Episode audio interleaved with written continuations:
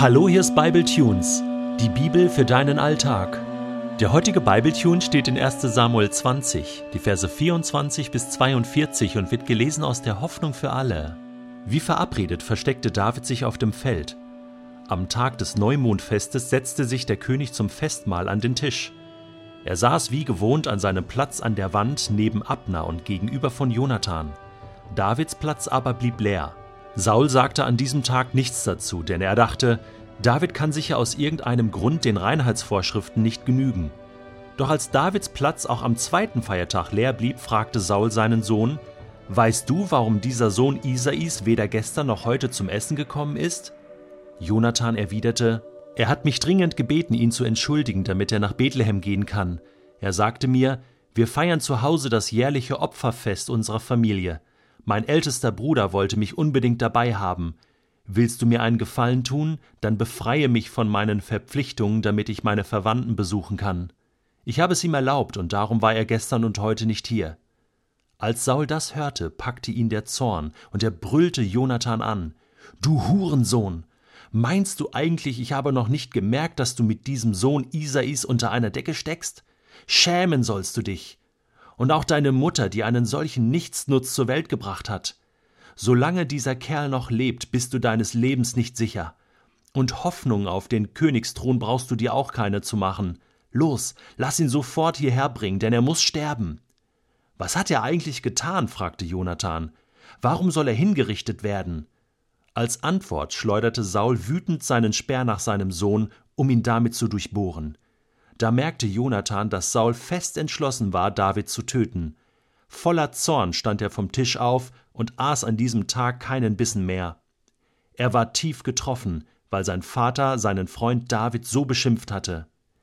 Am nächsten Morgen ging Jonathan wie verabredet auf das Feld hinaus.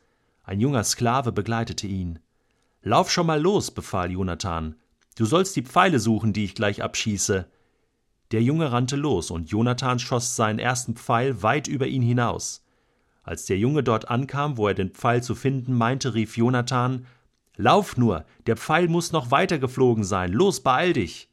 Schließlich fand der Sklave den Pfeil und brachte ihn seinem Herrn zurück.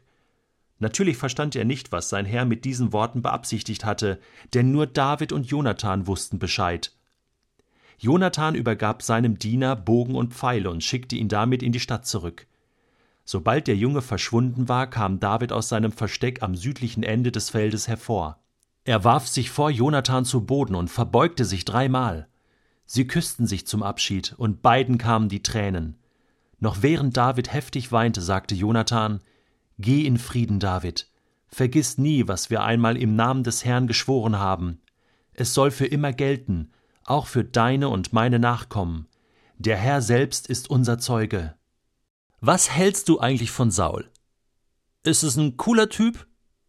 Ist es so eine Art Vorbild? Kannst du dich gut mit ihm identifizieren?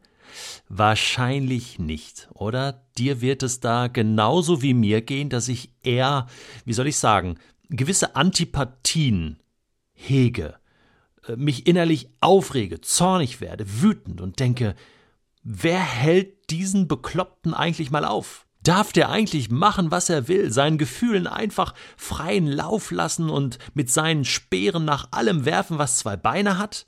Das darf doch wohl nicht wahr sein. Nein, nein, der Saul, das ist kein Vorbild für mich. Der Jonathan schon er.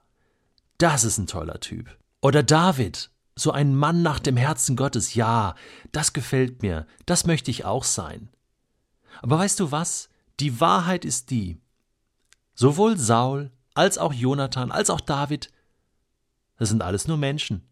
Menschen mit Fehlern. Bei Saul kommt jetzt das heraus, was schon immer in seinem Herzen war. Er kann es nicht mehr kontrollieren. Ich meine, wir wundern uns ja auch, wenn wir in der Zeitung äh, diese schlimmen Artikel lesen von Familientragödien, wo ein Vater vielleicht seine Ehefrau umgebracht hat oder seine Kinder. Ja, genau das erleben wir ja hier auch in diesem Bibeltext. Saul will seinen Sohn Jonathan umbringen. Nichts anderes passiert heute auch, und man denkt so, wie kann dieser Vater nur das tun? Wie konnte das nur passieren? Vielleicht kennst du solche Leute sogar, hast solche Tragödien in deinem Umfeld erlebt und denkst, ich bin fassungslos, das, das gibt's doch gar nicht. Äh, das war doch so eine nette Familie und der, dieser Vater war doch immer so nett.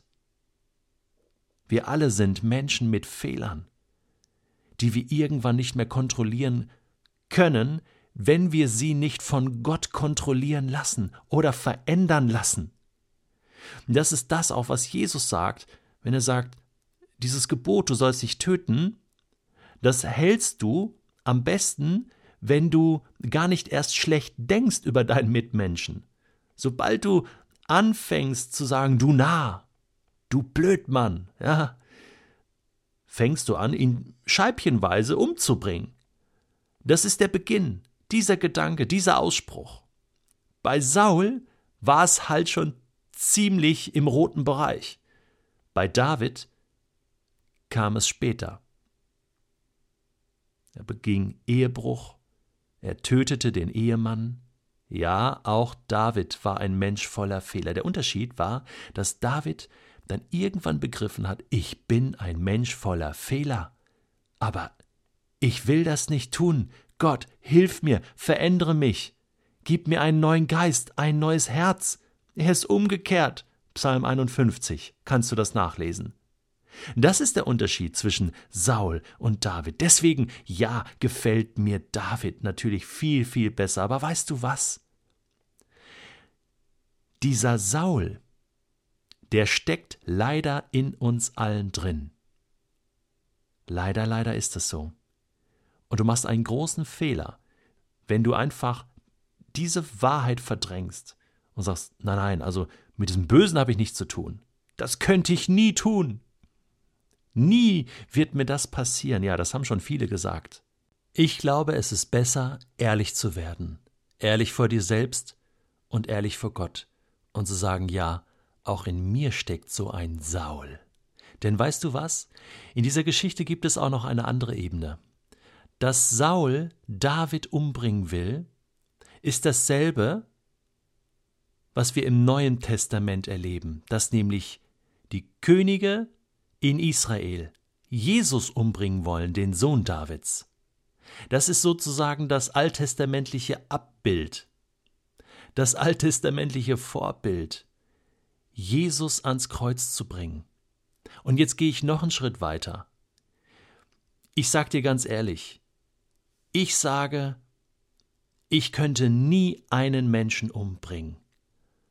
Aber weißt du was?